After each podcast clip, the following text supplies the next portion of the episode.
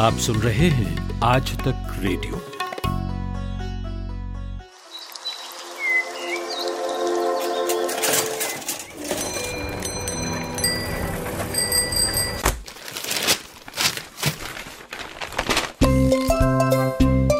आज के अखबार। आज के अखबार।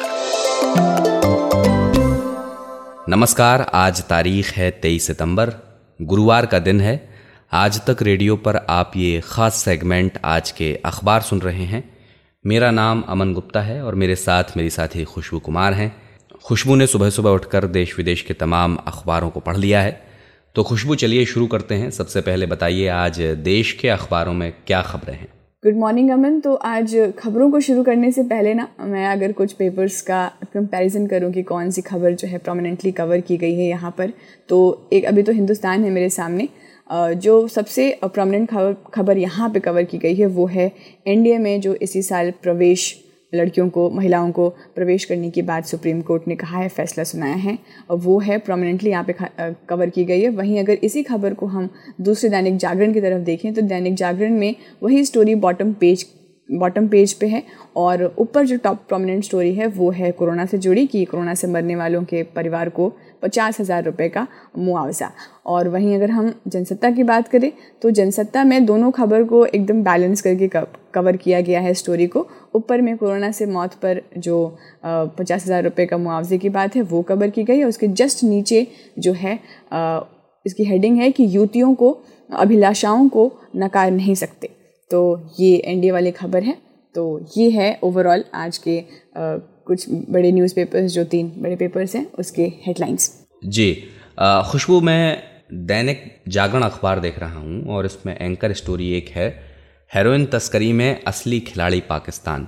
तो याद होगा आपको पिछले हफ़्ते गुजरात के मुंद्रा पोर्ट पर तीन हज़ार किलो हेरोइन पकड़ी गई थी।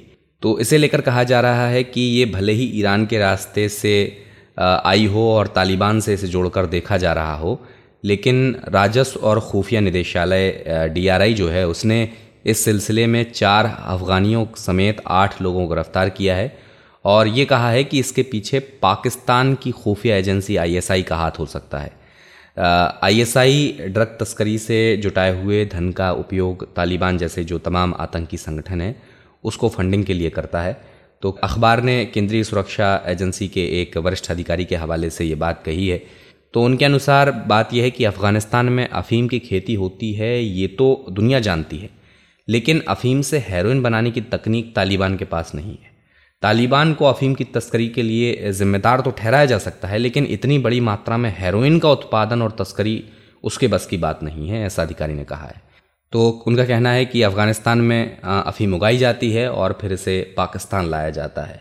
और फिर आईएसआई की निगरानी में जो हेरोइन बनाने का काम है अफीम से, वो यहाँ पर किया जाता है और फिर दुनिया के दूसरे देशों में इसकी सप्लाई की जाती है।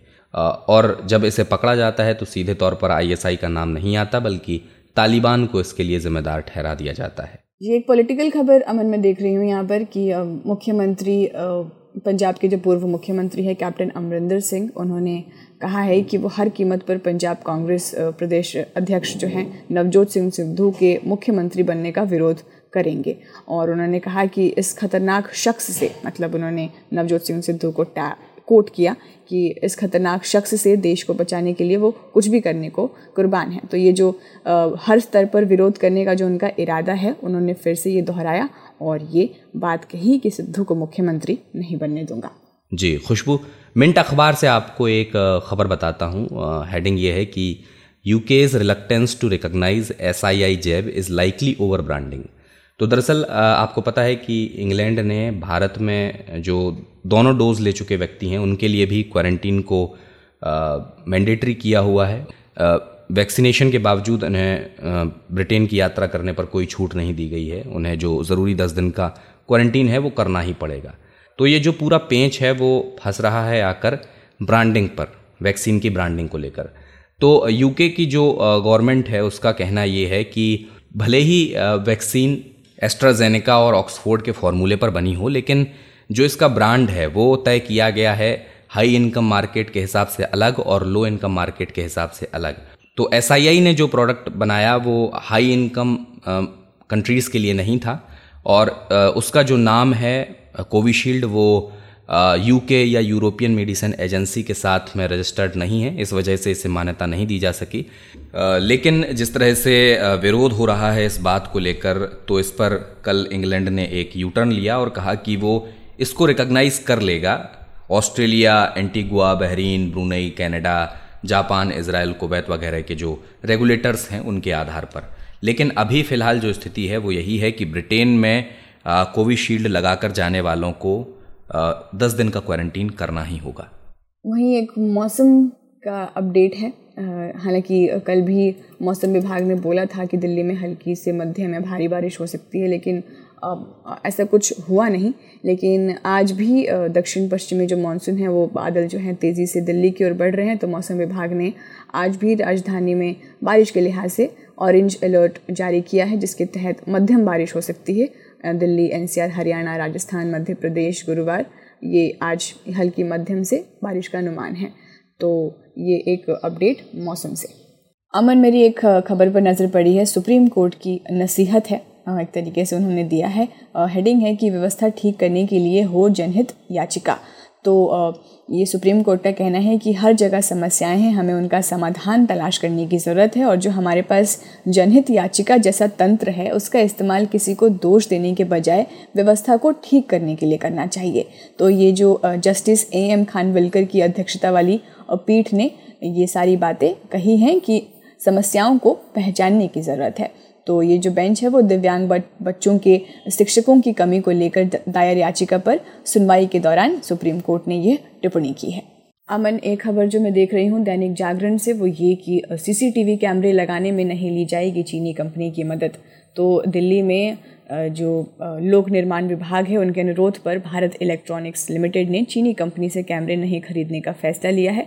तो अब जो ये कैमरे हैं, देश की ही कंपनी से खरीदे दिए जाएँ, खरीदे जाएँगे। और जो दूसरे चरण में सीसीटीवी कैमरे लगाने की जो योजना है, वो करीब एक लाख चालीस हज़ार है। तो इन नए कैमरों में कुछ अतिरिक्त फीचर भी जोड़े गए हैं, जैसे कि इसमें ऐसी व्यवस्था है कि ज़रूरत पड़ने पर वो किसी का चेहरा तक पहचान लेंगे और अगर कैमरे के सिस्टम में किसी चेहरे को फ़ीड किया जाता है और सिस्टम को सर्च पर लगा दिया जाता है तो दिल्ली भर में लगे किसी भी कैमरे की जद में अगर वो व्यक्ति आया होगा, वो चेहरा आया होगा तो सिस्टम अलार्म।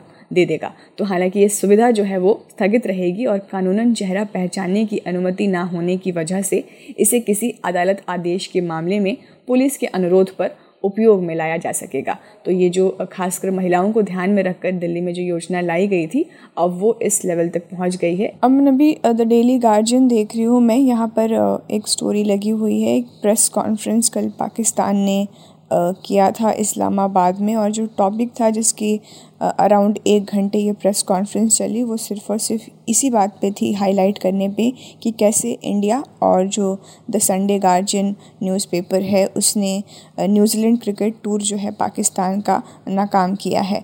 तो उन्होंने ये कहा कि न्यूजीलैंड जो है वो वहाँ से पाकिस्तान से इसलिए चले आए क्योंकि संडे, द संडे गार्डियन में एक रिपोर्ट पब्लिश हुई थी 21 अगस्त को, जिसमें ये वार्निंग दी गई थी कि जो क्रिकेट वर्ल्ड है, उसके ऊपर एक पॉसिबल टेरर अटैक होने वाला है उसके टूरिंग मेंबर्स पर। बस ये रिपोर्ट उन्होंने पढ़ी है। संडे गार्जियन ने ये रिपोर्ट पब्लिश की थी। हालाँकि संडे गार्जियन ने कहा कि उन्होंने ये, इसकी ऑथेंटिसिटी जो है वो ये क्लेम की थी, उन्होंने कहा कि ये पोस्ट जो है मल्टीपल सोर्सेज से इसको वेरीफाई किया गया था, तब हमने वो रिपोर्ट छापी थी। तो कल पाकिस्तान ने संडे गार्जियन और किस तरीके से इंडिया ने न्यूजीलैंड का क्रिकेट टूर पाकिस्तान में रद्द करवाया, इसके ऊपर इनका ये कुछ क्लेम है। और वहीं डी यू को, दिल्ली यूनिवर्सिटी को अपना एक नया वाइस चांसलर मिल गया मिल गया है। ये हैं प्रोफेसर योगेश सिंह, जिनको ये वाइस चांसलर बनाया गया है दिल्ली यूनिवर्सिटी का और ये अभी फ़िलहाल दिल्ली टेक्नोलॉजिकल यूनिवर्सिटी में वाइस चांसलर थे। अब इनकी जो पोस्ट है वो डीयू के वाइस चांसलर की हो गई है। और ये पहले director of Netaji Subhash institute of technology के वाइस वीसी थे, फिर दिल्ली 2014-17 और फिर ये वाइस चांसलर रह चुके हैं महाराजा सयाजी राव यूनिवर्सिटी ऑफ़ बड़ौदा गुजरात 2011 और 14 की। तो खुशबू, ये तो हमने देश के अखबारों से चर्चा की। विदेश के अखबारों में आज क्या खबरें हैं वो बताइए। जी अमन तो अभी इंटरनेशनल में मैं अभी द डेली गार्जियन देख रही हूँ। यहाँ पर एक खबर लगी है कि फ्रांस और जो बाइडेन के बीच कल फ़ोन पर बातचीत हुई है और वो सहमत हो गए हैं कि दोनों अक्टूबर के अंत में एक दूसरे से मिलेंगे और जो भी ये पूरा सबमरीन स्पैट है, उसके ऊपर वो लोग बातचीत करेंगे। साथ ही साथ एक खबर ये भी है कि फ्रेंच प्रेसिडेंट जो हैं, अब अपने राजदूत को अमेरिका वापस भेजने पर सहमत हो गए हैं, जो कि उन्होंने जैसे ही एक नया इंडो पैसिफिक डील अनाउंस किया था यूएस ने उससे नाराज़ होकर उसने अपने राजदूत को वापस बुला लिया था। तो अब शायद से वो सहमत हो गए हैं वापस भेजने पर। तो एक तरीके से आप देखें तो पंडुवी विवाद जो है, अब थमता हुआ नज़र आ रहा है और दोनों के बीच में जो एक, जो वाइट हाउस की ओर से ये जो संयुक्त बयान जारी हुआ है, उसमें कहा गया है कि दोनों ने विश्वास बहाली के लिए वो कॉन्फिडेंस बिल्डअप के लिए ये पूरा का पूरा इन डेप्थ कंसल्टेशन पर उनकी बातचीत होगी। और साथ ही साथ दोनों नेता इस बात पर भी सहमत हुए हैं कि जो फ्रांस और यूरोपीय भागीदारों के रणनीतिक हित के मामलों पर खुली बातचीत से जो है मतभेदों को ख़त्म करने में मदद मिलेगी। और साथ ही साथ फ्रांस ने ये भी कहा है कि ये जो पूरा स्पैट हुआ है, उस पर उनको क्लियर क्लैरिफिकेशन भी चाहिए।